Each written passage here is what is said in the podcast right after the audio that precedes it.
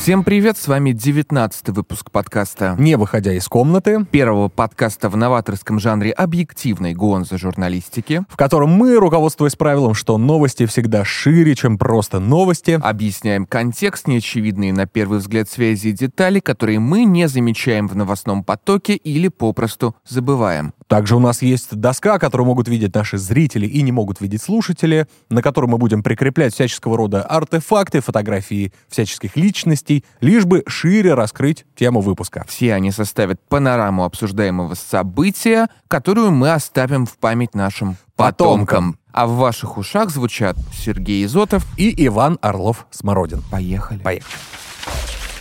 Что же мы будем обсуждать сегодня? А, ситуация вокруг э, Нагорного Карабаха. Да Армения- шире на самом деле. Ситуация вокруг Армении и э, в контексте азербайджанского конфликта, в контексте отношений с Турцией, в контексте вообще глобального передела а, влияния в регионе. Да, осей даже Да. каких-то, да, мировых. Почему мы решили вообще это обсуждать?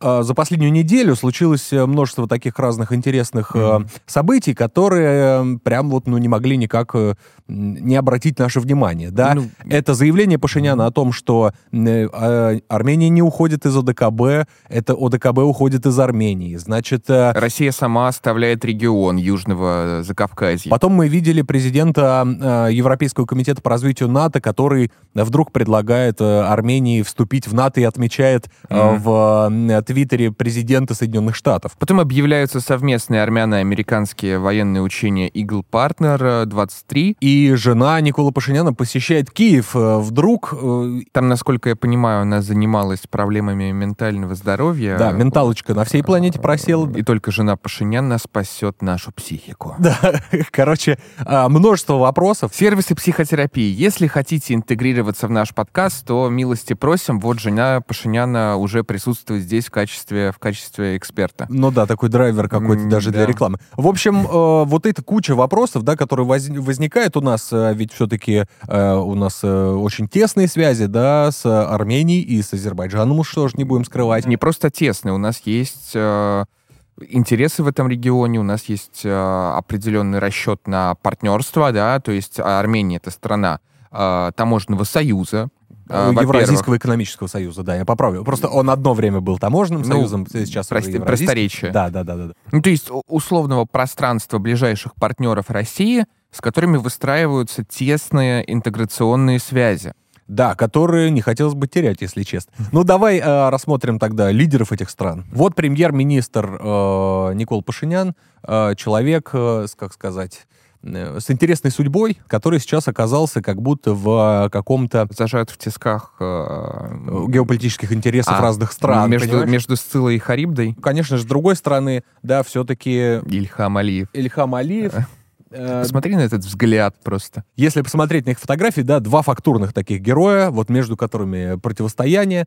И вот, соответственно, у нас висит карта, да, она немножечко подустаревшая, да, для зоркого глаза. Э, Но э, здесь мы видим, соответственно, Армению, Азербайджан, мы видим э, сам регион Нагорного Карабаха, э, мы видим соседние страны, правильно? То есть мы можем, вот будем по этой карте примерно вот оценивать э, ситуацию и в целом продолжать дальше диалог. Если кто-то не понимает, э, что вообще происходит между Арменией и Азербайджаном, и причем здесь не, не очень большой э, участок земли, который называется Нагорный Карабах, а армяне его называют Арцах, а Карабах переводится как Черный сад, по-моему. Совершенно верно, да. А, вот. Проблема очень-очень давняя. Да, да, это уже это бо- больше 10 веков. Это проблема, которая показывает, как не стоит проводить этнические там а, политики. Так, это, с какие, это про какие времена? периферийных зонах, да, про все времена. То есть регион приграничный, очевидно. Он стоял на пересечении там Великой Армении, было Мгм. такое государство еще до нашей эры, и а, Кавказской Албании, которая была населена племенами определенными. Да, только не некотор- путать с теми албанцами, да. Это другие Да, албанцы. совершенно другие, да. Вот. Некоторые азербайджанские историки считают, что азербайджане в том числе потомки этих племен. То есть так обосновывается притязание на Карабах. И всегда э, за него, как и за вот эти зоны, за территорию Азербайджана и Армении, шли довольно интенсивные схватки. Они переходили от одной империи к другой, э, вассальное подчинение было катастрофически разным. То есть э, регион успел побывать и э, центром армянской цивилизации, и в прямом подчинении у сельджуков. И когда в регион пришла Россия, она должна была разбираться с этим ворохом конфликтов междуусобных, Ну, короче, этнических, не- да. То нужна есть, стабильность в регионе. э, короче, ты приходишь, Хорошо. э, ты администрация имперская, у Мгм. тебя есть очень запутанная система отношений, связанная как с религией, так и с э, этническими особенностями и с довольно смешанным проживанием этих народностей на контролируемых тобой территориях. А, И ты сперва делаешь ставку на одних, чтобы опереться. То есть армяне-христиане, да, Да. они, очевидно, ближе. Конечно. Э, Ислам был чужд э, имперской власти, потому что она основывалась на других принципах. И ты, чтобы укрепиться в регионе, начинаешь возвышать э, условно армянские элиты. Потом, а как это вышло и в случае с Российской империей, м, у армян возникает некоторое чувство исключительности национальной. Да? То есть предпосылки есть для уже а, протестов против власти самой. Ну, каких-то претензий уже, да, то есть выражения. А, и вы начинаете укреплять про- противную сторону. Вы начинаете делать ставку на мусульманские элиты. Как и сделали чиновники э, имперские, да. Мгм. э, в 80-е годы 19 столетия.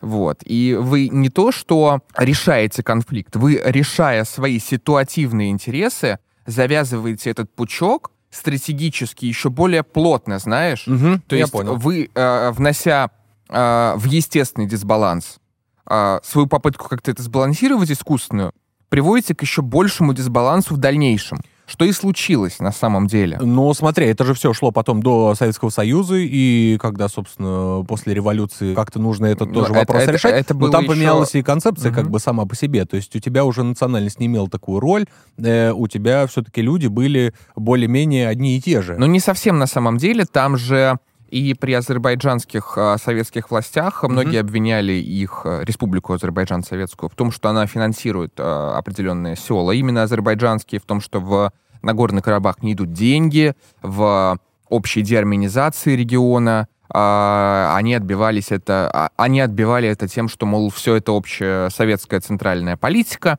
а мы тут ни при чем, а мы в села инвестируем, так они и развиваются куда медленнее, чем а, Нагорно-Карабахский регион.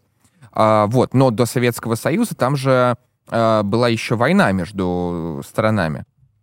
То есть э, и, и вообще очень, э, очень сложная обстановка этническая была, потому что геноцид армян в Турции, Который, кстати, да, не, не стоит... э, Я поэтому сегодня в фиолетовом, так скажем, э, в цвете э, армянской незабудки, так скажем, да. Э, Это вам нужно повесить с вашей стороны, Сергей. да, конечно. Вот армянская незабудка, да, которую ее придумали, этот символ, через сто лет после э, как раз вот геноцида армян, вот э, типа фиолетовый, как цвет, да, который ассоциируется с Арменией, у них даже там и священники, да, В фиолетовых Продолжим. Запутывается клубок, где Азербайджан свежеорганизованный воюет с Арменией, которая восстановила свою некоторую, да, эту историческую преемственность, потому что Армения, она все-таки имеет более древние традиции государственности. Возможно, азербайджанские историки со мной поспорят. Возможно, но у нас э, гонза журналистский все М. подкаст, да. И при этом есть советский фактор, то есть э, постепенно все решается в пользу Советского Союза. Он, э, причем, скорее на азербайджанской стороне здесь выступает. По- Почему? Потому что у армян за счет, опять же, более долгих традиций государственности есть э, м, мечта о политической нации, такая э, более, более стойкая, что ли. Мгм. А, этот миф, на котором можно воздвигать э, независимость и Ну, обосновывать понятно, её. да-да-да-да-да. И э, Красная Армия и э, коммунистические органы, они действуют скорее на азербайджанской стороне. Вот, они заканчивают этот конфликт, а, Арме- Армения и Азербайджан входят в Советский Союз, при этом Ататюрк, м, которого Советский Союз поддержал, немножечко там уже отступает и более а, более становится толерантен к СССР. И что делают Советы? Они смотрят на Нагорно-Карабахскую ситуацию и думают, так, господи, как вы нас достали, не хотим мы это решать. Мы обозначим, ну, мы все-таки поддерживали Азербайджан, в большей степени мы обозначим, что это территория Азербайджанская ССР, но в качестве автономной области. И вот э, долгое время Нагорный Карабах просуществовал как э, такая такое образование в составе Азербайджанской Советской Республики. А все попытки этот конфликт, да, заново поднять, они сталкивались с позицией вполне простой. Мол, э, как, какие национальности, мы здесь э, трудящиеся Трудящиеся все, рабочие, конечно, э, да, да, И вообще, что, что вы лодку-то раскачиваете? То есть э, нарезали произвольно достаточно решать, отказались в моменте, Мгм. ситуация законсервировалась, как будто удавалось держать э, это все э, в узде, не а, позволять этому перетекать в горячую фазу, ну и дожили так до перестройки. А перестройка это что? Реформы, гласность. Ну, целом, уже это да. национальное образование, такие национальные государства. В целом большие политические свободы. А, И э, начинается движение армянское национальное, именно завязанное на Карабахе. То есть Армения уже начала э, предъявлять какие-то претензии на Карабах. И, кстати, они тогда поручились, э, заручились даже поддержкой академика Сахарова, между А прочим. там очень многие интеллигенты были за то, чтобы присоединить Карабах э, к Армянской ССР. И во многом весь тот перечень свобод, а, который перестройка и Горбачевская политика дала, армяне использовали именно для артикуляции карабахской проблемы. Весь движ, который привел в конечном счете к сепарации Армении, а, который послужил толчком, да, он был завязан на Карабахе. А, Он был про то, что вот а, у нас есть наша территория, где живут этнические армяне, которая контролируется азербайджанцами. Вся история этого конфликта, она, собственно, всплыла на поверхность. А Советский Союз сделал что? Советский Союз, опять же, пытался это затушевать, потому что это прецедент. А потому что вы не можете допустить прямой этнически мотивированной да-да-да. да, вражды между двумя республиками в составе единого государства. И при этом снова э, была риторика, мол, трудящийся класс, экстремисты, сепаратисты, зачем вы так делаете? А реальных решений никто не предпринимал, боясь, опять же, того, что это перекинется на другие регионы и зоны. При том, что, кстати, азербайджанская компартия была куда лояльнее центральной власти. Ну, мы знаем, что у Алиева-старшего О, Гейдара Алиева, да, а, были довольно мощные подвязки в центральном а, аппарате коммунистической партии. мгм. И ам, в этом контексте армянская компартия и армянские элиты, они отстраивались от советских. Это тоже послужило, кстати, э, важным фактором того, почему Нагорный Мгм. Карабах оставался в составе Азербайджана. А, в итоге, в итоге что? У нас начались э, процессы очень горячие. У нас начались э, беженцы, у нас начались э, погромы армянские в Азербайджане, например. И советская власть все это тщательно затушевывала.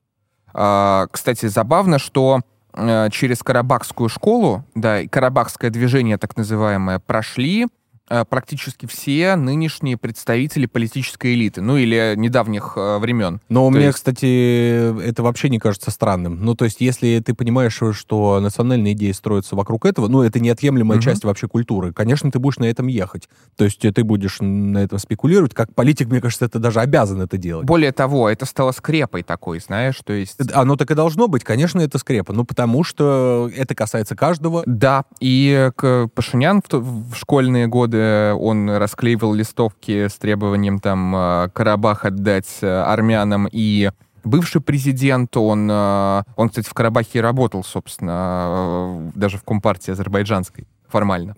А, Это вы про- Сарксян. про Это господина Сарксяна, да. Про Сержа Сарксяна. Мы еще про него поговорим, но давайте повесим. Это бывший президент э, Армении, да. И премьер тоже, потому что Армения меняла политическую систему. Ну, вот как раз вот в 17-18 году, когда приходил к власти Пашинян. Что нужно знать, чтобы не зарываться слишком сильно во все эти перипетии, потому что неподготовленный слушатель может заскучать, да? Ну, что мы должны знать, что через несколько дней практически после распада Советского Союза э, начинается Карабахская война. Поначалу Армения э, выигрывает э, столкновение, занимает позиции, а, в том числе вокруг Карабаха прилегающие районы азербайджанские. И э, по итогам получается, что э, Арцах остался де-факто независимым, но и, и не признанным даже самой Арменией, кстати. Она, да, заявляла, что она гарант безопасности, при этом не признавала его официально. Да, и, соответственно, война длилась два года и четыре месяца. Причем, знаешь, интересный факт, после всех этих выездов, да, Мгм. опять изменение баланса в населении, а, а Армения стала самой моноэтнической страной э, СССР.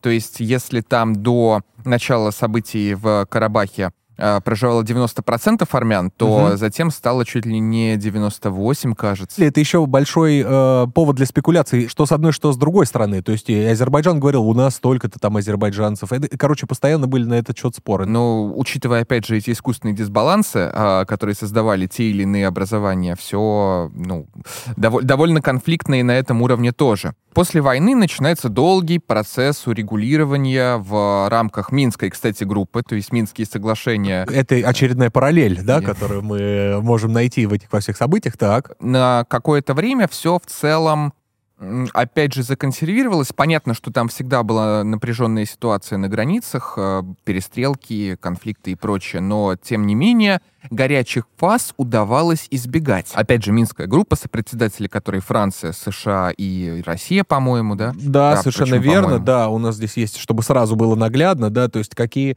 э, страны в этом участвовали. Мгм. Опять же, Франция, Россия и США. Минская группа ОБСЕ, это сопредседатели. Они курировали процесс замерения. Там предлагались различные варианты. А По мадридским протоколам даже, казалось бы, уже урегулировали все. Уже Азербайджан был согласен на то, чтобы им отдали приграничные территории, азербайджанские именно, которые Армения заняла в ходе э, войны в 90-е. Мгм. А, При этом Армения бы выводила свой контингент, и э, на Горном Карабахе проводился бы референдум, Референдум о том, как они хотят жить дальше. И а, Азербайджан в лице Ильхама Алиева несколько раз говорил, что вот мы, за исключением каких-то мелких редакционных статоправок, согласны на такой вариант замерения. А, Но не срослось. Не срослось. И э, вот в шестнадцатом году Азербайджан начал наступление. Тогда удалось отбить не так много земель и районов, приграничных, опять же, не, собственно, карабахских. А потом следующий этап эскалации был в 20 году. Но между этим произошла так называемая бархатная революция, Революция, да. Вот как пришел, собственно говоря, э, премьер-министр э, э, Пашинян, э, как он пришел к власти, да? Давай, во-первых, найдем партию, э, от имени которой он выступает. Это партия, Гражданский договор. да, вот, э, соответственно, логотип, вот прям под ним давай, вот чтобы... В целом, да- довольно прогрессистская такая партия, условно-либеральная, за сотрудничество с Европейским Союзом, раз- ну, декларирует так. Э, развитие Мгм. демократических норм и прочее. Праволиберальная партия, реформистско-прогрессистская. Он тогда выступал в образе э, знаменитого национального героя, вот, Мелконяна. Это вот э, такой армянский национальный Мгм. герой, который освобождал Арцах в Первую войну как раз. Такой вот, то есть человек. Э, Интересно, что, типа, какие образы использовались, да? И, э, получается, Серж Сарксян, который правил страной довольно долго, он на тот момент, кажется, был премьер-министром, и после выборов а, начинается волна протестов. Логика та же, что и во многих других постсоветских государствах. Логика цветных э, революций оранжистская. Мол, нам не нравится коррумпированная устаревшая элита, мы хотим изменений. Эти изменения, очевидно, ассоциируются с вектором э, западным, Мгм. а, и общеевропейским таким. И на фоне уличного давления начинается передача власти. Не понравилось то, что назначают Сарксяна премьер-министром, и улица выходит, Пашинян главный герой, начинается давление, мол, все, не хотим. Э, Сарксян постепенно под напором уходит в отставку, но протесты не прекращаются, потому что зачем э, довольствоваться полумерами, если можно требовать большего? Так, а что же тогда, какие требования выдвигают? Система уже слаба, потому что Сарксян подал в отставку, говорит, все-все-все, пожалуйста, только не трогайте меня. А республиканская партия тоже сдается под напором, и Пашиняна назначают на пост. э, Пашинян сперва говорит о том, что нужно новое правительство пр- переходное, ведь новые выборы должны легитимировать э, новую власть. Мгм. А мы не верим вашим старым элитам. И как мы можем проконтролировать, собственно, что ход выборов будет Конечно, правильным? да-да-да-да. Нам нужно правительство новое, временное, конечно же. Мгм. И э, вот Пашинян становится премьер-министром. Причем должность ему передал Карапетян, это исполняющий обязанности премьер-министра после Сарксяна. Мгм. Пашинян был действующим депутатом, э, получается, и вот он законсервировал э, систему таким образом под себя и начал проводить собственную политику. И если казалось очевидно, что на оранжистские такие процессы Так. э, реагирует руководство России не очень хорошо. Вот, у нас есть даже наглядный пример, какие последствия могут быть. Да, но если у Украины, опять же, была возможность э, непосредственного соседства с э, европейскими странами, Мгм. то есть прямого географического влияния европейского проекта, то у Армении ее не было. То И есть ладно это бы... что? Это, это получается э, регион как э, граница или как, э, как это определить? Нет, это не, и не периферия, и не... Это вынесенная зона интересов, как-то так, наверное, а, ну можно то есть какая- какой-то се- серый пояс. Сегмент, который изолирован от э, стран, которые могли бы тебя поддержать э, напрямую. Напрямую. Хорошо, понял. Так. Даже Грузия к тому моменту, она уже была под предводительством грузинской мечты, которая считается не совсем проевропейской силой, Мгм. хоть и декларирует путь в ЕС. В общем, не было у них возможности опереться ни на что извне, в отличие от той же Украины. Мгм. И поэтому Пашинян вынужден был хотя бы на декларативном уровне лавировать между объявленным курсом своим и отношениями с Российской Федерацией. И учитывая, что выбора у него особо не было, в общем, он продолжал э, проводить в рамках экономических политик различных э, условную интеграцию. Да? Так, хорошо. Он сильно не выскакивал слишком, он э, особо не, не позволял себе то, что мог позволить себе Саакашвили сделать Так. к слову. И э, в этих рамках мы его приняли, и в целом все было довольно спокойно в наших отношениях. Но в отношениях между Арменией и Азербайджаном, Азербайджаном, да. и в целом в балансе региональных сил все стало усугубляться. Ну и как раз 20 год, это мы видели эту войну. И когда Азербайджан захватил ключевые для себя регионы, в символическом в том числе значении, например, Шуша или Шуша, там в зависимости от стороны, опять же, наименования разные, и это имеет для них а, политическую ценность. И мы видели Ильхама Алиева, улыбающегося, это знаменитое, ну что, Пашинян, где, твой, Карабах? Да, действительно. И ты вспомни, что еще в Армении были протесты с требованием отставки, да, после э, поражения. Значит, э, там армянская диаспора вообще по всему миру э, на этот счет выступала. Кстати, армянская диаспора — это мощнейший фактор, в принципе, лоббирования армянских интересов, потому что из-за геноцида Мгм. турецкого армяне вынуждены были покидать э, регионы компактного проживания и уезжать в различные страны. Так сложилась, например, э, целая культура французских армян. Если посмотреть на все французские фильмы, снятые на армянскую тематику, Так. они именно про геноцид, они про то, как людям было тяжело там обустраиваться, про проблемы, с которыми они сталкивались, про сохранение семейных связей в этой чужой среде. Знаешь, это очень Мгм. болезненная тема для них. И именно этим и обосновывается такое лобби, кстати, очень активное лобби. Э, армянская диаспора в мире, вот э, сколько человек, да, Мгм. то есть вот если посмотреть, от 14 до 18 миллионов. Э, Ну, вообще э, очень много для страны, Больше, чем сама Армения. Э, примерно, да, в пять раз. Вот, потому что, Слушай, такая мета-Армения, ну... ковчег. А, а при этом они очень активные, на самом деле. То есть мы там можем вспомнить даже Шарля Знавур, Серж Танкян. Да, Кстати, совершенно Танкян верно. поддержал протесты тогда. Это лидер группы System of a System of a Down. Да, поэтому wake up, как говорится, да. А, Пропаганда leaves us blinded. И вокруг него складывается такая ситуация, и вообще нужно как-то проводить выборы в 2021 году. а ему еще и переизбираться. То есть, а, знаешь, с технологической точки зрения задача сложная, потому что у тебя есть э, проблемный регион, Так. ты никак не можешь э, решить э, этот вопрос вооруженным путем уж точно, потому Мгм. что Азербайджан на нефтяных доходах и при прямом э, посредничестве, даже не посредничестве, а поддержке Турции, качал ВПК собственный. А, очевидно, Азербайджан в этом смысле ресурсно богаче. Очевидно, у Азербайджана есть прямая внешняя сила, а, которая заинтересована в тесте своего ВПК, те знаменитые байрактары. И как раз вот в этом карабахском конфликте мы тогда видели впервые кадры э, с байрактаров, которые поражают технику.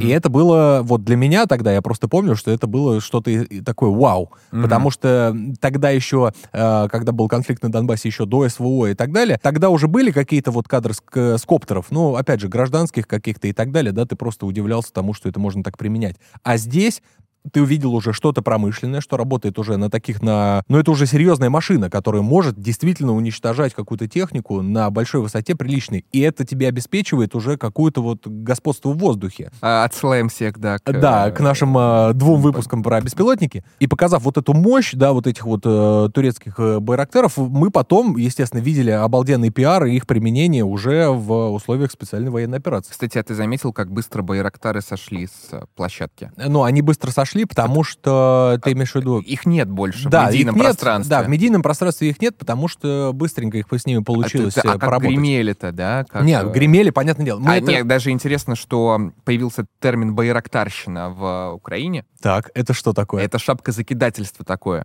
А. Э, То есть там один рэпер, кажется, Так. Палиндром, критикуя мейнстрімну культуру, а, читал, щось не пишуть, щось не пишуться пісні про супермаркеты для байрактарів. Байра- байрак- Байрактары стали таким вот поп-культурным символом. Там совершенно пошлые передачи вроде 95-го квартала стали делать Байрактар Ньюс. Какие-то люди, которые вообще не связаны с военкой, такие, ой, Байрактары вперед, по- полетіли наши дроны. Великая цивилизация, да, я Топорная понимаю. пиар-компания. И Ага. как этот социальный феномен быстро сгинул. Ну, действительно. Ну, Ну, вернее, что- он заменился на Леопарда и Абрамса. Конечно, но и тут тоже мы сейчас видим э, дальнейшее переваривание. Вернемся все-таки к э, теме нашего выпуска, да. э, Так ну, вот, и выходило, что Армения... А, Я смотрел интервью Сарксяна, кажется, BBC, где он говорил, что делал все, чтобы решить карабахский конфликт а, без того, чтобы решение зависело от конкретных личностей. Мгм. И там действительно были мадридские протоколы эти самые, там действительно Алиев, а, по некоторым сведениям, готов был пойти на некоторые уступки. Уступки. То есть, но Пашинян, его фигура и его какие-то неосторожные заявления, то есть он, например, открыто декларировал, что Арцах всегда был и будет Арменией. Министр обороны Пашиняна говорил, я руководствуюсь принципом новой территории, значит новая война. Отлично. А, Это, условно, азербайджанская сторона воспринимала как сигналы, э, архитектура безопасности в условиях того, что Пашинян стал отстраиваться несколько от России, начала трещать по швам, а Азербайджан, он был хитрее в долгосрочной перспективе, он вооружался. При этом армянские власти не совсем вооружали армию, вот, э, и даже скорее позволяли ей деградировать в ожидании мирного решения конфликта, которое все вот-вот, все ближе. Запад же заступится. Конечно, да-да, обязательно. А оказалось, что Эрдоган внезапно скинул маску евроориентированного политика, стал э, новым султаном, Османская империя топ вперед, мы тестим наш ВПК на вас, и вообще у нас с Азербайджаном в будущем будут, будет совместная армия, мы заинтересованы в нашем векторе. Армения в наши интересы входит только как подчиненная сила. Выборы самого этого Пашиняна, который он сам инициировал в 21 году, Мгм. они привели же у нас к чему? Что э, выступало, по сути, вот два как бы главных таких вот как раз человека. Это вот э, сам Пашинян с э, своей партией и господин э, Кочарян. Кочарян. Да, с партией, которая э, называется Альянс Армения. Да. Вот. И цифры получились следующие, как казалось. Это у гражданского договора 53,92%, у Альянса Армения 21,04%. Вот, то есть мы видим здесь перерыв. Его переизбрали. После поражения его переизбрали, несмотря на протесты и реваншистские настроения. Обо многом потому, что он торговал картой, нас все оставили и остался один на один с проблемой, вооруженным до зубов соперников, что я могу сделать. Я могу послать всех вас на фронт, но хотите ли вы этого? В этой связи интересно спросить о том, что он реально мог сделать, что можно сделать, как вообще обстоят дела с курсом Пашиняна. И для этого, конечно, нужно кое-кому позвонить. Мгм. И мы звоним политологу Рафаэлю Никитовичу Ардуханяну. Рафаэль Никитович, здравствуйте. Здрасте. Мы видим заявление у кого, Сергей? Мы видим заявление из самого Пашиняна. Да, мы о том, видим... что Россия уходит из э, региона сама. Мы видим объявления совместных э, учений американских. Мы видим, в принципе, интенсивность наращивания связей с э, США. И, и в Европе тоже говорят о том, что Армению, в принципе, нужно взять в НАТО. И, в общем, плотным потоком какая-то прозападная повестка от э, Армении и проармянских каких-то кругов, она сейчас исходит. В этом ключе интересно, почему так происходит именно сейчас, и правда ли вот Армения разворачивается на запад от России? Ну, в целом, да, ситуация складывается таким образом, что э, план Пашиняна и его покровители, он сейчас реализуется. Реализуется вопреки интересам Армении, потому что, я думаю, эти действия, которые сейчас предпринимает руководство Армении, приведут к коллапсу государственному. Ну, не хочу сейчас слишком далеко на эту тему разглагольствовать, но э, мне кажется, что руководство Армении не совсем понимает, что оно делает в этой ситуации. Я уже не говорю сейчас о чисто таких нравственных, моральных принципах, как предательство народа Карабаха и прочее, все, что с этим связано. Вот ценой предательства Карабаха сейчас Армения пытается разыграть так называемую западную повестку. В очень большой степени это напоминает Украину, не правда ли? Вот именно в преддверии выбора, так сказать, так называемого выбора. Чему это привело, мы с вами видим. Дело в том, что армянское руководство не понимает одну очень, ну, на мой взгляд, достаточно простую вещь. Они никогда не являлись субъектом международной, международной деятельности. Они всегда были объектами. И в данной ситуации Пашинян, сознательно или несознательно, но в той или иной форме он пытается вот, э, разыгрывать э, свою, как говорится, карту в очень и очень большой геополитической и геостратегической игре, в которой задействованы крупнейшие державы мира. И он не понимает, что вот это переманивание на его сторону, это не имеет никакого отношения к ситуации в Армении, это не имеет никакого отношения к положению дел в Армении. А самое главное, это не имеет никакого дела, отношения к интересам Армении. Армянская карта сейчас разыгрывается Объединенным Западом против России. В антироссийской или, так сказать, может быть, даже в русофобском ключе. И Пашинян должен понимать, что разыгрывая эту карту, он невольно делает жертвой свою страну вот в этой большой игре. Когда встречаются, так сказать, э, два, так сказать, стада слонов, то мышка, которая пытается пробежать между ними, ее судьба предрешена. Вопрос только стоит, ее задавит та или другая сторона. Вот эта недальновидность, преступная недальновидность, на мой взгляд, на мой взгляд, сыграет очень трагическую роль в будущем Армении. И вопрос для меня, как для политолога, только один. Пашинян это делает сознательно или от нехватки политического опыта и знаний. Ну, и в том и в другом случае судьба э, маленькой Армении, она будет предрешена, с моей точки зрения. Вы сейчас просто сказали, вот э, как э, кураторы, как вот... Знаем ли мы какие-то фамилии, да, вот тех людей, с кем были какие-то плотные связи именно с западными странами? Помощники там при государственном департаменте, может быть, вот просто какие-то персоналии, да, а то вдруг, ну, ну обвинят нас. Ну, во-первых, надо сказать, что, конечно же, прежде всего это ссора. Пашинян еще с младенческих, скажем так, с тех времен, когда он в свое время сжег э, российский флаг, еще в 90-е годы, на улицах э, Еревана, Тогда он уже принимал участие в программах «Открытая, вот, «Открытая Европа», «Открытый мир». Это то, что делало, это то, что проводили соросовские организации в тот момент. Они проводились не только в Армении, и в других странах. Постоянные консультации его с Нулан. Постоянные консультации в Брюсселе, его встреча была и с европейскими, э, так сказать, лидерами. Были переговоры и с Макроном, и, соответственно... Который, кстати, были... вот приедет на этих выходных, насколько мы... Безусловно, а куда он денется, конечно. Франция у нас же, я хочу напомнить, Франция это самая популярная э, иностранная держава сейчас э, в, в Армении. Ну, из диаспоры, видимо, да? Да, недавно была, кстати, Россия на втором месте. Но посмотрим, как это будет дальше. Вот. Постоянные консультации с Викторией Нулом. Причем это на уровне и посла, допустим, Армении там, и во время личных встреч, во время ее вояжей. Поэтому это все те же самые лица, абсолютно те же самые лица, это личные встречи или это опосредственно. Но, в принципе, сейчас вот то самое количественное состояние реализуется в качестве. Мы очень часто, знаете, так залихватски с каким-то даже юмором говорили о том, что в Ереване самое, одно из самых больших посольств э, Америки и самый большой штат дипломатов.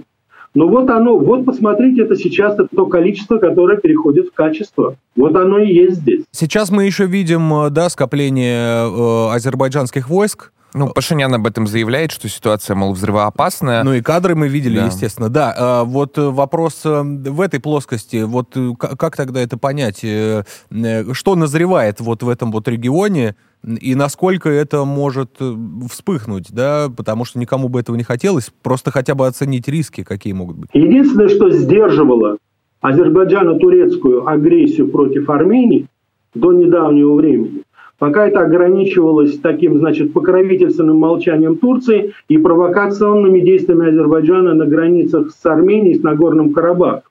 Сейчас, после того, когда ставится вопрос об уходе военных и миротворцев, и базы российской в Гюмри, а это уже достаточно вербализируется, достаточно отчетливо, кстати, как ни странно, именно армянской стороной, то, безусловно, азербайджанские войска сейчас готовятся к решительным действиям. И это совершенно естественно и нормально. Какая цель этого? Полное отрезание Карабаха от Армении. Это Лачинский коридор будет перекрыт. Угу. так сказать, действиями азербайджанской стороны. Я хочу сказать, что сейчас идут очень интенсивные дипломатические консультации азербайджанских дипломатов здесь, в Москве, с, Москвы, с российской стороной. А с другой стороны, это, конечно же, мечта, собственно говоря, и Турции, и Азербайджана, это знаменитый, значит, Зангизурский коридор, это соединение с Нахичеванием. Дорога, который, коридор, который бы контролировался именно Азербайджаном и Турцией.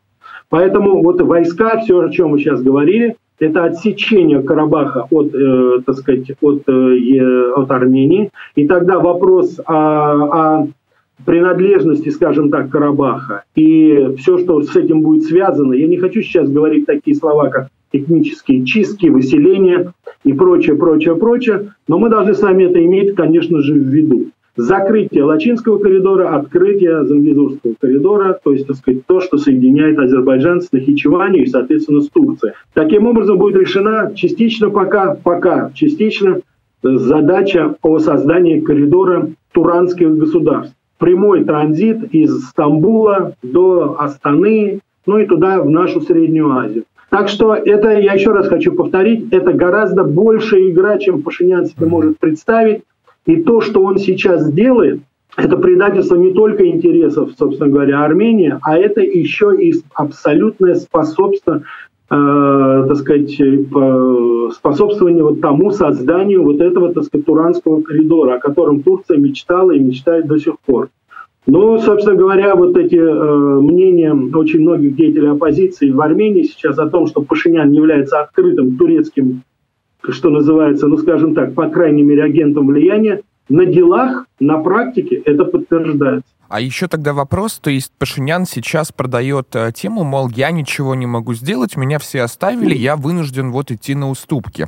Интересно тогда узнать, а можно ли сделать что-нибудь сейчас, чтобы ситуацию как-то решить в максимально положительном для Армении, например, ключе? Или что можно было сделать тогда, но Пашинян не сделал, и какие в этом были системные ошибки? Я приведу один пример. Начнем с того, что армянская армия не участвовала в отражении агрессии Азербайджана. Угу. Это именно армянская армия. Она не вступила даже в боевые действия. Это все было, на, так сказать, отдано на откуп карабахских, даже там армии это назвать нельзя. Это были, так сказать, отряды сопротивления, которые, конечно, не могли противостоять это первое. Я не говорю уже о том, что ослабление связей, военных связей с Россией. Но это бог с ним.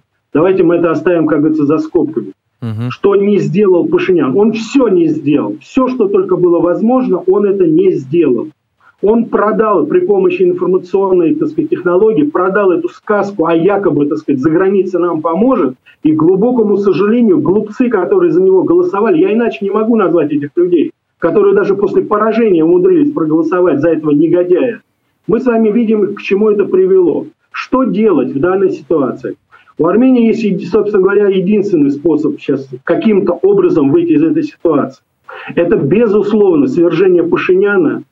Он должен уйти в политическом смысле, уйти э, так сказать, из, из жизни так сказать, Армении.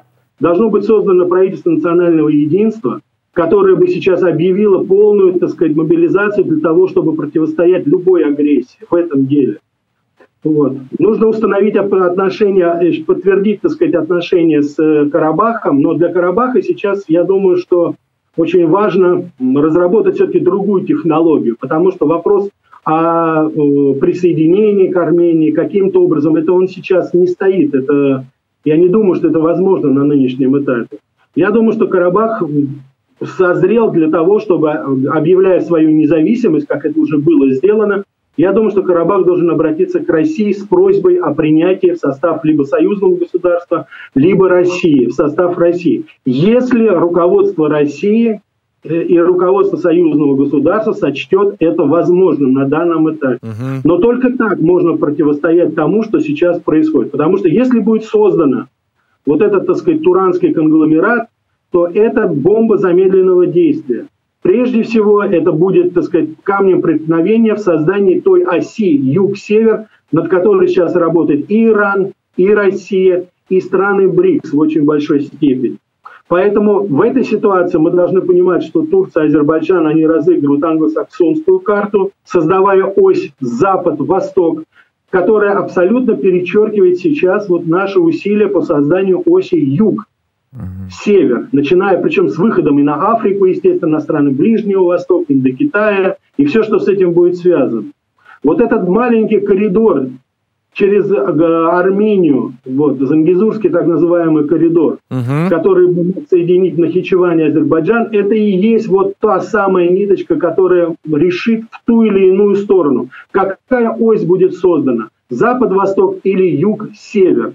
Вот Пашинян, он это не в состоянии понять в силу своей безграмотности политической. Или же это какие-то преднамеренные уже его, как говорится, действия вот в этом направлении, uh-huh. о которых я вот уже упомянул. Поэтому здесь комплекс. Это я сейчас обозначил, может быть, немножко, знаете, так сказать, так грубо, э, сферу интересов и Карабаха, и Армении, и России, и всех окружающих стран uh-huh. там. Но вопрос стоит сейчас только вот такой один. Либо мы сделаем это север-юг, э, либо это будет восток и запад. И мы с вами прекрасно понимаем, что поставлено сейчас на карту. Так что вот приблизительно таким образом, при всей, так сказать, неоднозначности, но тем не менее двигаться, на мой взгляд, надо в этом направлении. Ну, может быть, еще какой-нибудь прогноз, как вам кажется, как будут развиваться события в ближайшее время, там чего нам ждать? Э, вот, ну, к чему быть готовыми, да, да и в краткосрочной быть... или долгосрочной перспективе, вот ваше мнение, Предположение, ваша позиция.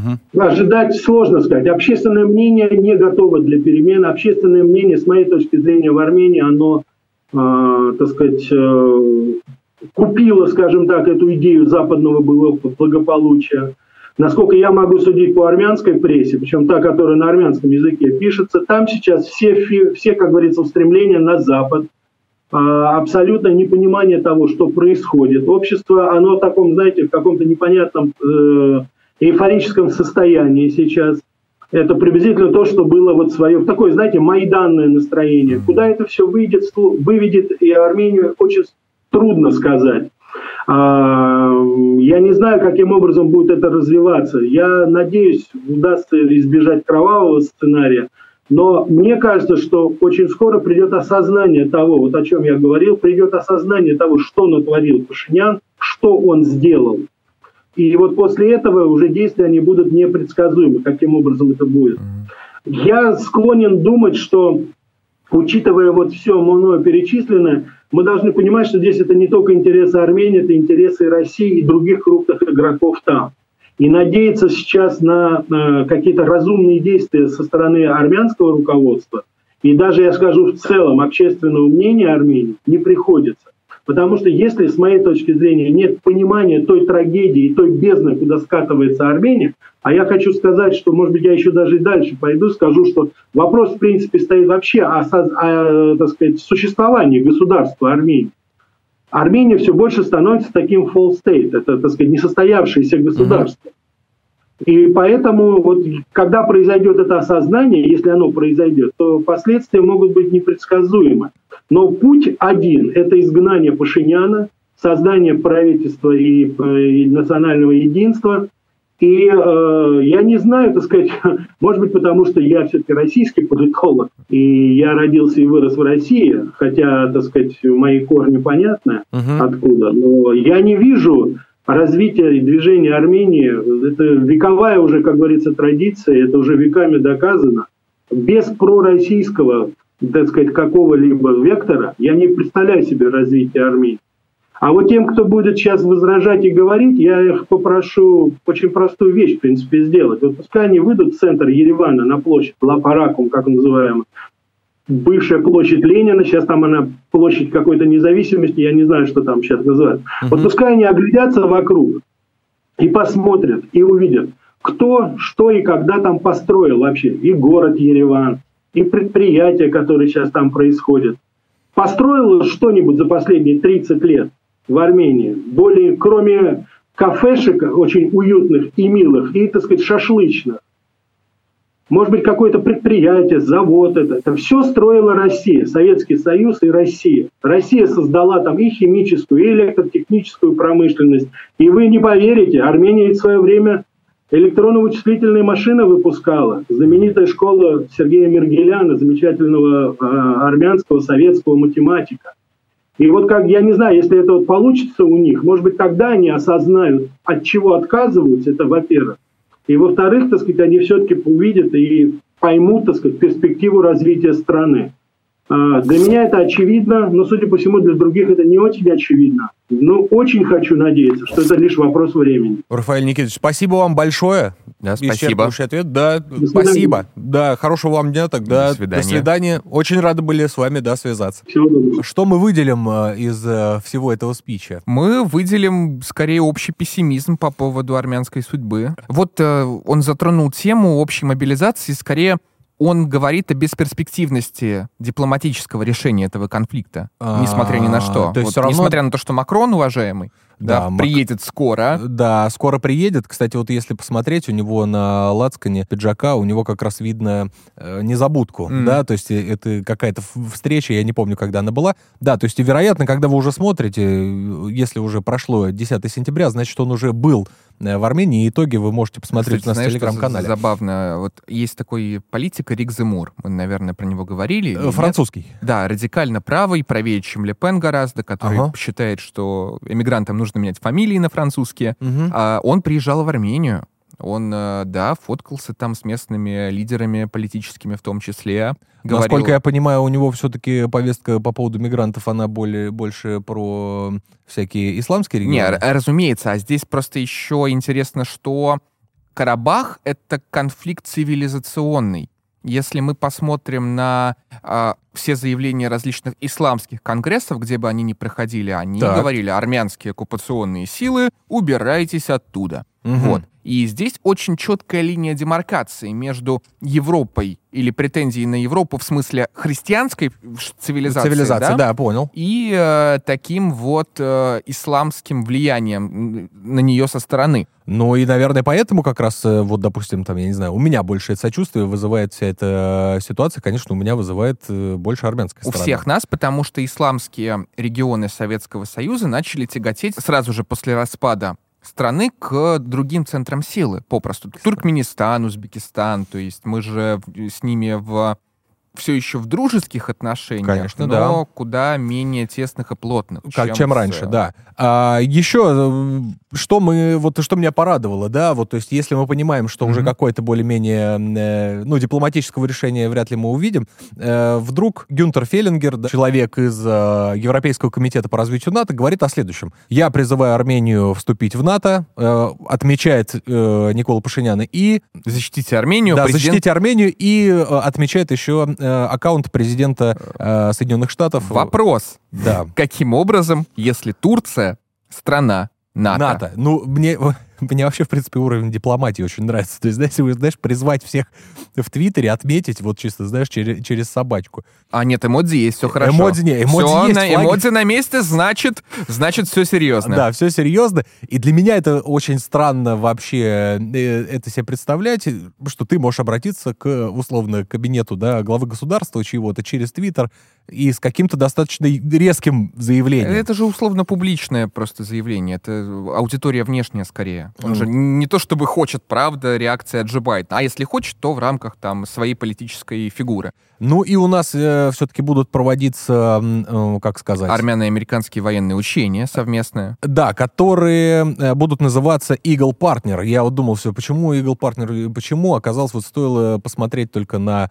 э, так скажем, герб э, вооруженных сил э, Армении, и сразу понятно, что э, в Орле ищут э, партнера. Кстати, я знаю, что с совместными учениями э, военными, с Ага. западными силами связана очень любопытная история. Например? Не этими конкретными учениями, но партнерскими с НАТО, по-моему, в Венгрии, которые проходили в Будапеште. Так, Туда приехали представители как Армении, так и Азербайджана. И Мгм. был такой лейтенант вооруженных сил Азербайджана Рамиль Сафаров, который узнал, что с ним служит э, в рамках этих учений армянин э, Гурген Маркарян. вот так чудеса, да. Узнал. Так, Ага. И что он сделал дальше, как ты думаешь? Ну, я не знаю, ну, потасовка. Нет, в нарды они не играли, к сожалению, большому. Он взял топор, Так. купил его где-нибудь и зарубил этого парня ночью прямо в кровати.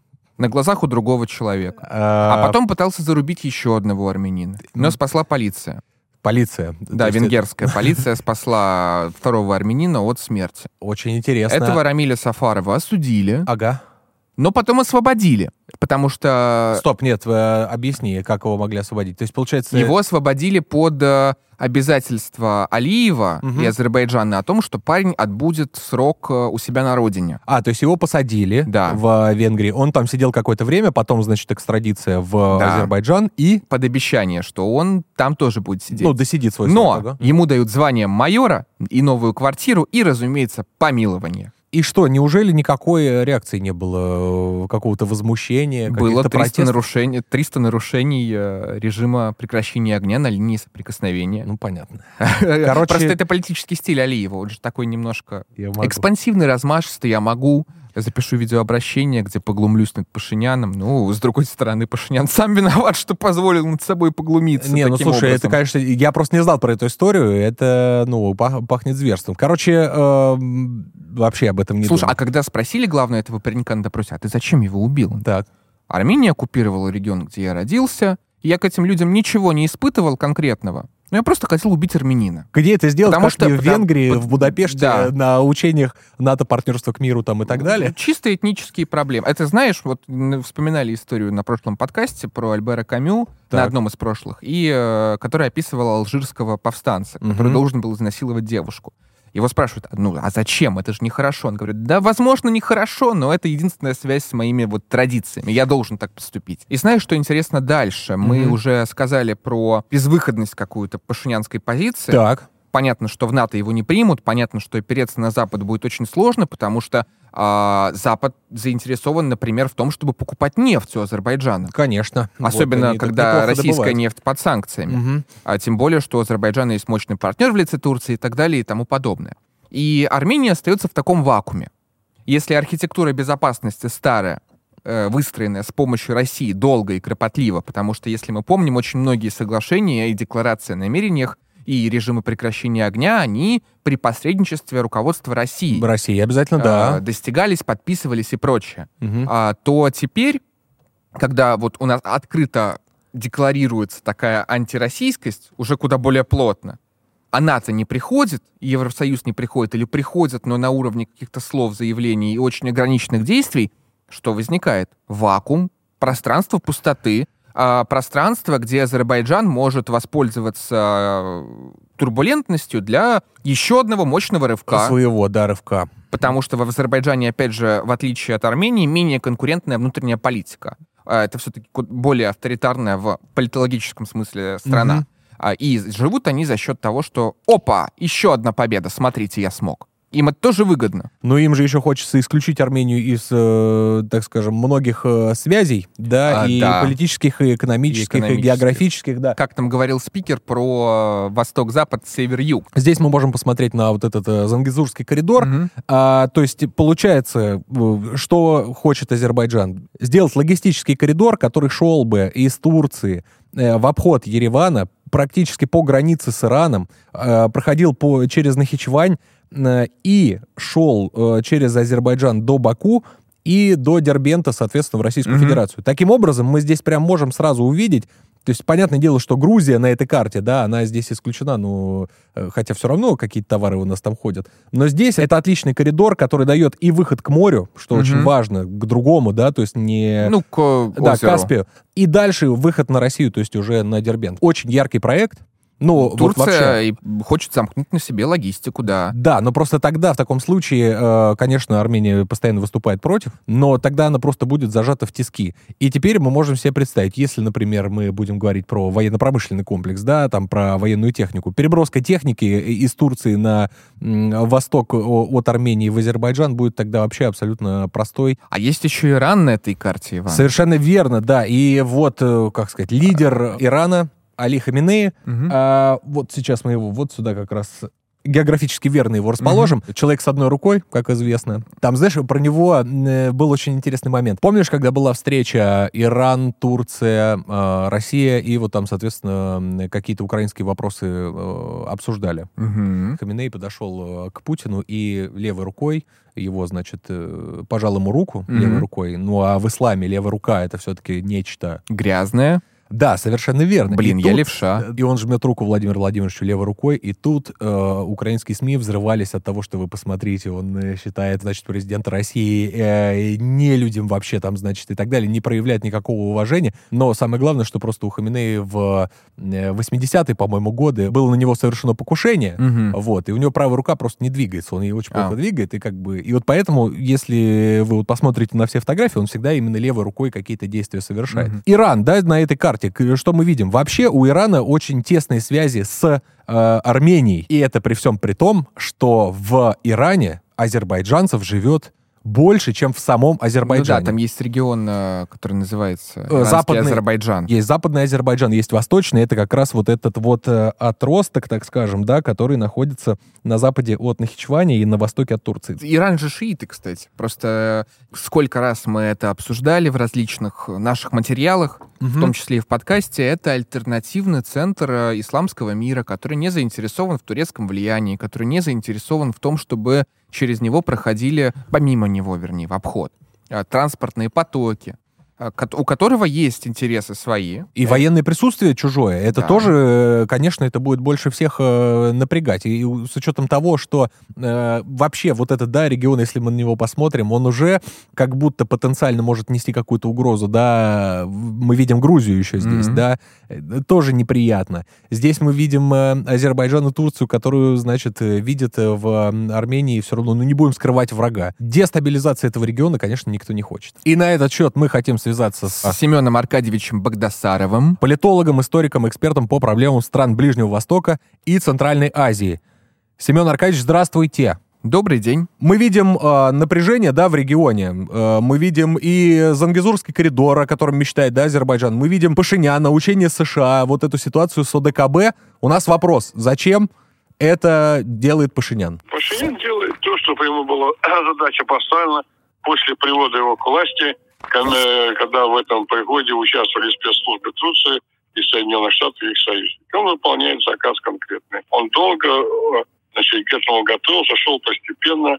Вопрос даже к нему, а вопрос к тем в России, Москве, Южно-Кавказском направлении. Это какая-то смесь непрофессионализма с наплевательским отношением к национальной безопасности страны. Мы, по сути, допустили приход в Армению антироссийских сил и спокойно наблюдали за тем, как выталкивается оттуда Россия. Искренне и некоторые заявляли, что все хорошо, Пашинян чуть ли не наш пацан. Кто в нынешнем, э, так скажем, истеблишменте Армении, да, вот, может быть, какие-то фамилии, а, кто представляет про западную позицию? Вот знаем ли мы этих людей? Да, конечно, знаю, я это в открытом эфире называл. Ну, вот я назову, например, одну фигуру. Рубен Рубинян. Это один из ближайших соратников Пашиняна, если не ошибаюсь, он был э, вице-спикером. Сейчас я даже не знаю его должность, как По-моему, он так, да, по-моему, он и есть, да, вице-спикер сейчас. Значит, я окончил э, университет Сабанджи в Стамбуле. Это университет, который готовит, ну, не агентов влияния, а агентов просто турецкой разведки. И потом, как из числа, ну, условно, местного, не условно, а местного населения, которое отправляет в свои страны и продвигает турецкие интересы. Сабанджи университет создан за деньги значит, прадедом или дедом этого создателя университета. Э, убиенных в Адане, это город такой, Киликии, христиан в 1990 году, в том числе массовое уничтожение армян и греков, в первую очередь, да? Вот как цинично все. Этот Рубен Рубинян в 2016 году прибыл в Армению и активно помогал значит, Пашиняну к приходу к власти. Но самое удивительное, когда начался вопрос урегулирования отношений между Арменией и Турцией, Рубен Рубинян был назначен в правительство Армении, как вы думаете, кем? Уполномоченным по проведению этого самого о, значит, регулирования мирного процесса. А с а, турецкой стороны бывший посол Турции в Соединенных Штатах.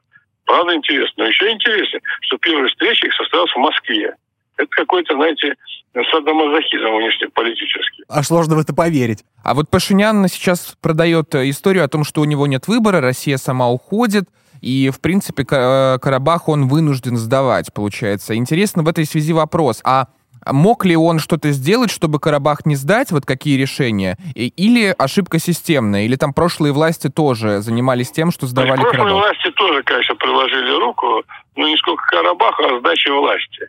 Э, потому что уж больно как-то легко они это все сдали, и сейчас достаточно хорошо, я думаю, прошлая власть, которая пришла Пашинян, хорошо себя чувствует э, в Ереване, никто ничего там к ним претензий никаких особых не предъявляет, кроме отдельных бла-бла-бла. Так сказать, да. А, значит, что касается Карабаха, до 2018 года армянская армия считалась наиболее боеспособной на Южном Кавказе, за Кавказе, несмотря на то, что уступала в техническом вооружении, но происходило в обученности и многих других делах. Придя к власти, Пашинян используя свой статус главнокомандующего, по сути, уничтожил армянскую армию, провел зачистку от командиров корпусов до командиров батальона. Всех, кто имел боевой опыт и был подготовлен особенно учиться в России, он, по сути, их изгнал. Помните случай, когда не успел прийти к власти, он возбудил уголовное дело против генерала секретаря ДКБ. Я к ДКБ, кстати, отношусь критически очень, не без основания, ну, при всем том, хачатуры, угу. да? Так. Он ничего другого не придумал. Впоследствии преследовал, значит, недавно его сына, командира первого корпуса, принципиального человека.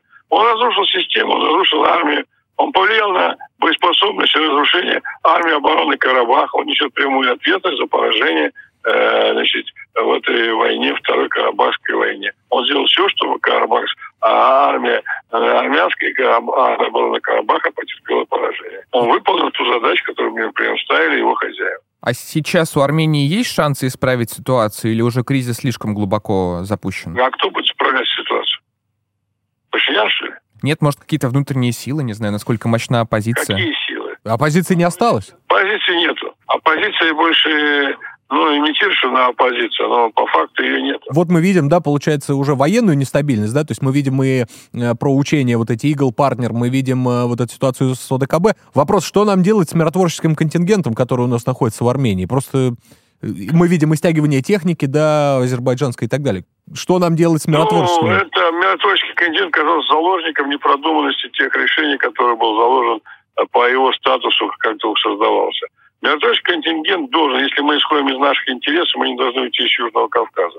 Кстати, Нагорный Карабах – это чужая территория для России. По Гюльстанскому мирному договору 1813 года Нагорный Карабах вошел в состав Российской империи до того, как Восточная Армения стала частью Российской империи по Туркманчайскому мирному договору 1828 года. Uh-huh. И Нагорный Карабах дал целую плеяду выдающихся деятелей э, Российской империи и Советского государства. Ни одного региона, как такого по масштабу, как маленький Нагорный Карабах, давших пять маршалов, точнее четырех маршалов адмирала, адмирала флота Исакова, как Нагорный Карабах. И сдавать этот народ, который сыграл такую роль и в Российской империи, и в Советском Союзе, ну, это просто э, грешно. Поэтому миротворческие силы должны быть увеличены. Они должны быть освещены в одностороннем порядке, должно быть представлено право открывать огонь по случаю нарушения тех или иных значит, нюансов, в том числе блокирования Наго, э, Лачинского коридора. Мы видим беспредел азербайджанской стороны, который давно стал составной частью Турции и, в общем-то, продвигает свою идею. Это государство становится проводит целый ряд враждебных мероприятий российского противодействия государства. Никто не забыл, как сбит был наш МиГ-24, вертолет огневой поддержки, который шел вдоль границы не с Турцией, он шел вдоль границы Нахичеванской ССР и был сбит с территории Нахичевани, где дислоцируется отдельная Нахичеванская армия, находящая в оперативном подчинении Третьей полевой армии Турции. Хочется еще поговорить про иранский фактор, да? Ну, Иран не хочет расширения до турецкого и американского влияния и, в принципе, общается с двумя государствами. Вот имеет ли этот фактор значения для ситуации в регионе и может ли Иран как-то повлиять на ситуацию ну, какие-то ресурсы, никак. да, может быть, у них есть. Иран, значит, э, реальность такова, что мы, как ни парадоксально, возвращаемся к той ситуации до прихода Российской империи на Южный Кавказ и, в конечном счете, заключения Туркманчайского мирного договора 1628 года с Ираном, да. То есть э, Южный Кавказ становится ареной борьбы между Турцией и ней государством США, Великобритании и Ираном. Иран не допустит создания Зангизурского коридора, который называют натовским коридором, потому что это отрежет его от Армении, через которую он имеет интересы и логистического, и военно-политического характера. Поэтому вероятность столкновения Ирана с Турцией на этой территории, а за Турцией НАТО, очень велика. Ну, а расстановка сил, э, она, наверное, больше на стороне Турции в таком случае, или нам так только кажется? Чисто если взять расклад сил и средств, ну, в общем-то, да, с учетом, что эта страна все-таки НАТО, да? Угу. Ну, а как пойдет дело, знаете, в таких войнах ведь не угадаешь. Семен Аркадьевич, спасибо вам большое, да, исчерпывающий да, ответ. Спасибо. Да, с нами был Семен Аркадьевич э, Богдасаров, политолог, историк, эксперт по проблемам стран Ближнего Востока и Центральной Азии. Он фамилию упомянул, одну очень интересную. Да, Рубен Рубинян. Это вот такой вот очень интересный человек. Вот я даже не знаю, куда его повесить. Да, допустим, сюда. Допустим, сюда. Хорошо. Рубен Рубинян, значит, Хорошо, это... ты спросил, куда, а не за что. Ну, Да. Ну, потому, что за что уже Потому понятно. что у тебя нет армянского паспорта. Совершенно верно. Пока. Вице-спикер Национального собрания Армении. Парламента, то есть. И- да, и бывший глава его постоянной комиссии по международным отношениям, и вообще работал э, заместителем главы МИДа. Что мы можем о нем сказать? Ему чуть больше 30 лет. э, с 2006 по 2010 год он учился на факультете международных отношений Ереванского государственного университета. В 11 окончил э, университетский колледж Лондона. Мгм. Э, магистр по специальности политика и безопасность. М-м. В 2012 году Егелонский университет в Польше, э, магистр по специальности Европоведение. И потом, после этого, в 2017-2018 году, Рубен Рубинян в рамках проекта фонда Грант Динг по обмену опытом между Арменией и Турцией провел исследование в Центре политики Стамбула, действующем при университете Сабанжи. Вот это, да, человек. вот этот человек, мы сейчас вот про него расскажем. Э, Значит, э, основателем университета является вот турецкий бизнесмен-националист Хаджи Амер, который в 1934 году, значит, по совету Ататюрка а, выбрал фамилию Сабанжи, и он завладел, в общем, имуществом э, как личным, так и церковным на 100 миллиардов долларов. Армянским. Да, и сейчас э, вообще его вот э, продолжатели, его вот династия является очень сильным кланом промышленников в Турции. И Рубен Рубинян, получается, прошел через э, жернова, по сути, убийцы своих соотечественников. Да, и это для меня вообще супер странно. То есть одну... Не, ну, с другой стороны, евреи же сейчас заканчивают университеты Германии. конфликт уже окончен давным-давно, понимаешь? Уже куча времени прошло. А здесь у тебя до сих пор этот конфликт хоть как-то существует, Мгм. понимаешь? У тебя не залечены раны еще эти. Это действительно память народа, это очень важно. Но при этом ты едешь в- не просто в, я не знаю, там, Стамбульский международный университет, да, там, или в какое-то заведение, которое признано, знаешь, там, свободным от э, Мгм. предубеждений, международным и так далее. А когда оно построено на деньги того, кто э, украл э, у твоих предков, понимаешь? Ладно, личное. Мгм. Тоже личное, оно ходит э, туда-сюда. А здесь все-таки, все-таки еще церковное имущество, да, и этот э, религиозный трек в этом вопросе, он тоже меня очень Ах. сильно будоражит. Ну, Для меня это просто, для меня, я не могу себе этого представить. мне кажется, просто влияние... Он же еще западный университет прошел, да? То есть Да, он то такой есть- конгломерат из э, всего и сразу. Ну да, Польша, Лондон и так далее, и Турция. Мне кажется, эти проекты при участии людей западно ориентированных, прошедшими европейскую школу, они в регионе Закавказья обречены. В некотором смысле это трагедия европейского вектора развития, потому что нету прямой подпитки э, и идейной, и какой-то политической, и экономической, вернее, экономическая может быть, разумеется, но Мгм. идейно-политической подпитки из ближайшего региона, где это все в концентрированном виде есть. И ее не может быть на Закавказье. Э, ну и вообще, да, когда мы с тобой обсуждали в одном из наших выпусков э, Грузию... А, да, смотрите, революция рос, европейский проект, мы очень хотим в Европу. И что, Европа воспринимает? Нет. У Европы есть красная линия, очень четко проявившаяся в ходе отношений с Турцией, которая, напомню, на небольшую часть, а, но все же европейская страна. Мгм. Турция очень стремилась в ЕС. Были заключены различные предварительные соглашения.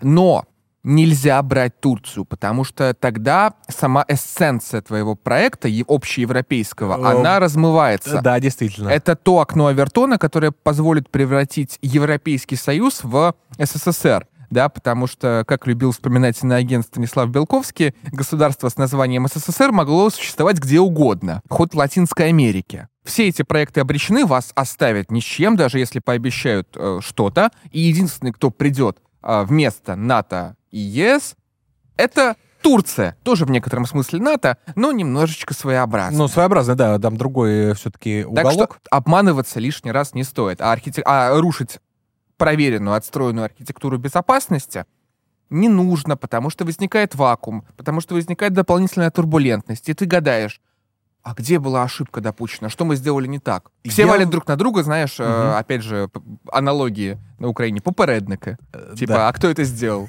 А, Ну, це все попередника, Поясни перевод, пожалуйста. предшественники. Да, А где казна? И Янукович А где у нас? А ну, Порошенко барыга все украл. Многие наши с тобой соотечественники, да, все равно так или иначе симпатизируют, э, но все-таки Карабаху именно как э, армянскому. Классический пример конфликта принципа территориальной целостности и э, самоопределения народа. Ну да, и вот понимание его, Потому да? что, знаешь, для территория не может быть с землей голой. На территории всегда Конечно, живут люди, люди, люди. которые ее обживают, которые в текущий момент, понятно, что всегда есть исторические проекции, вот тогда-то было так-то, в текущий момент эти люди так культурно ориентированы, они считают и думают определенным образом, и опять рушить это все, создавать еще раз искусственный дисбаланс, проблемно. Ну зачем? Ну, а люди все-таки с э, украинскими флагами на аватарках, э, они же тоже симпатизируют, э, так скажем, Кстати, армянской да. стороне вопроса. э, это нарушение украинской логики, на самом деле, Мгм. потому что апелляция к территориальной целостности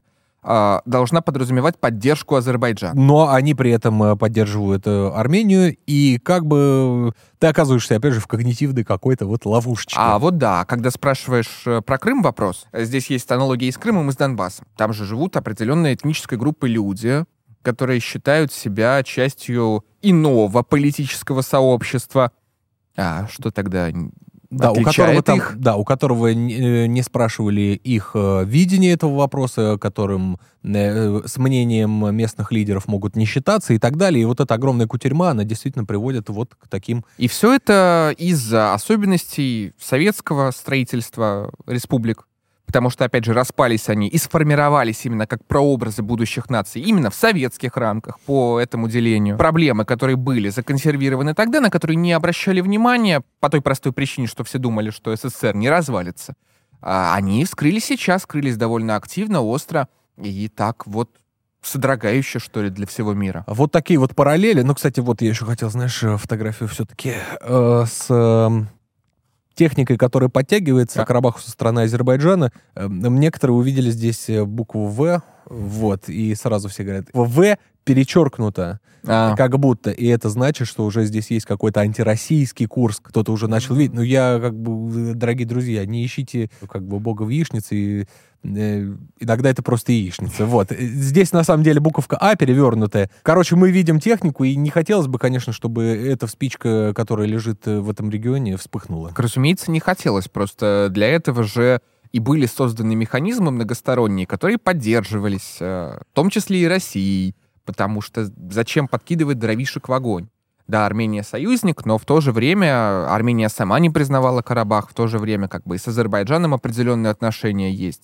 И если можно двигаться постепенно, кирпичик за кирпичиком, Мгм. а ситуация была близка к дипломатическому разрешению. Просто, опять же, все это нарушило резкий дисбаланс в элитах и сознательная политика на отстраивание от отлаженных механизмов. Мгм. Азербайджан следил за реакцией, разумеется, международного сообщества и такое. Давайте попробуем. А что бы нет? На самом деле, э, дипломатические вот эти вот жесты Алиева, это, конечно, для меня оказались некоторым сюрпризом. Ну, вот эта вот история с топором, я, конечно, в шоке. А, Слушай, знаешь, вот чего бы мне точно не хотелось? Эм, Когда конфликт был в 2020 году, а, вот тогда, тогда в России были некоторые столкновения вот эти вот и межэтнические. Мне вот это, Мгм. мне это жутко раздражало, потому что оно как бы разъедает тебя изнутри, оно тебе не нужно, это в целом беспорядки, и я знаю, насколько...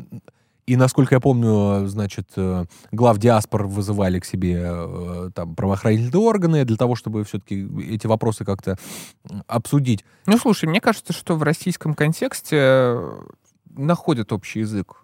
Я- представители. да, да, да. Не, в России, в принципе, можно договориться. А будущее, Иван, какое нас ждет? Какое будущее? Вот смотри, уже, получается, женщины э, Мгм. на саммите по ментальному здоровью, э, как э, первые леди, Напоминаем про интеграцию. да, про интеграцию. Вот эта жена Никола Пашиняна в... Давай ее под Макрона повешу. К сожалению, мел- мелко распечатал эту фотографию. Мгм. А, на ней мы видим а, Елену Зеленскую, да, первую леди Украины. Да. Далее мы видим Акшата Мурти, это супруга премьер-министра э, Соединенного Королевства, соответственно, А, а. жена Ри- Риш Сунака. А, вот, э, дальше Армандо Бегаж, это первая леди э, Албании.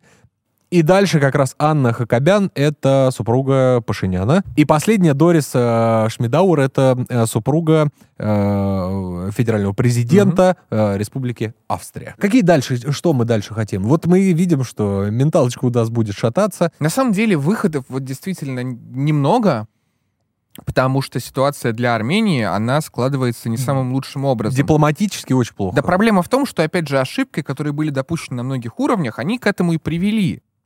То есть от чего, от чего тогда уже делать? Как спасать, э, как выруливать?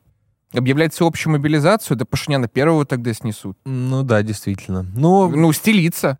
Очень у него, сложно. у его правительства курса иного не осталось, кроме как э, стелиться. Бедная страна. Бедная страна. Я, ну, действительно, я просто переживаю полностью, потому что мне не хотелось бы еще тут, вот, вот опять же, эта подброшенная спичка, которая может пыхнуть, она меня не устраивает. То есть надеяться на регионе. то, что большие дяди опять все за вас порешают и кого-то утихомирят? Да. А, Нет, наверное, не стоит на это рассчитывать. С другой стороны, опять же, мы наблюдаем очень интересные процессы, связанные с э, перенастройкой Да, который- постсоветского, в том числе, пространства, Да, потому да, что да. все то, что было недоговорено, оно начинает договариваться тем или иным образом. Ну, Вот как бы хорошо, чтобы это и в нашу пользу как-то договорилось, вот. Но будем на это надеяться в любом случае. Да, и следить и за... опять же мы становимся свидетелями того, как периферийный регион становится определяющим целые национальные идентичности, генерирующим целые смыслы, да, потому что мы видим, что и оппозиционные политики, вот точка и э, соприкосновения всех их усилий и устремлений — это Карабах. Вот э, то, откуда они вышли. Хотя, казалось бы, да, просто кусок земли. А, Это как э, Александр Гильевич Дугин говорил, кто контролирует змеиный, помнишь, э, Да, да. контролирует мировую историю. Так вот, вот здесь примерно то же самое. Да. только, только на самом деле серьезнее. Разумеется, не стоит поддерживать этнические чистки, Конечно, какие-то да-да-да. излишние жестокость э, и в целом... Топором э, не надо никого рубить, я, я вас очень прошу, да. Мы против топоров, разумеется, но мы будем наблюдать, что произойдет с э, регионом. Конечно, мы будем следить за ситуацией в регионе, и как только что-то произойдет, мы, естественно, вернемся и расскажем еще больше. Попробуем, по крайней мере. А на сегодня это все. Ну и обращение к вам, дорогие друзья. Обязательно подпишитесь на наш канал, оставьте э, комментарий вообще на любую тему. Можете просто даже беспорядочный набор букв. Э, Нам все равно будет Эта очень тема приятно. очень горячая на самом деле, потому что мы понимаем, что затронуты серьезные вот национальные чувства, вот буквально определяющая идентичность. Поэтому всегда Да, под постами таких- про Армению и Азербайджан, ну, Да, люди Схватка. очень... Да, всегда схватка. В любом случае мы не хотим никакого здесь э, кровопролития. Мы хотим э, только э, решения этого вопроса какого-то более а его менее сложнее решить, потому что, опять же, элиты допускают систематические ошибки, которые в исторической перспективе приводят вот к этому. А нам разбираться. А, И- или нашим детям. Не желайте, пожалуйста, друг другу смерти в комментариях. Мы вам будем очень благодарны. Да. И, наверное, до встречи на следующей неделе. да, возможно, мы приготовим вам что-то интересное. В некотором смысле этот выпуск символическое окончание до нашего первого сезона. Э, Судя по всему, да. Поэтому э, вас будет ждать некоторый сюрприз. Поэтому подпишитесь еще раз на наш канал. Здесь будет достаточно интересно. Ну и до встречи на следующей неделе. Ведь если не мы найдем события... То мы найдем повод, почему нам нужно встретиться. С вами были Сергей Изотов. И Иван Орлов-Смородин. До свидания. До встречи.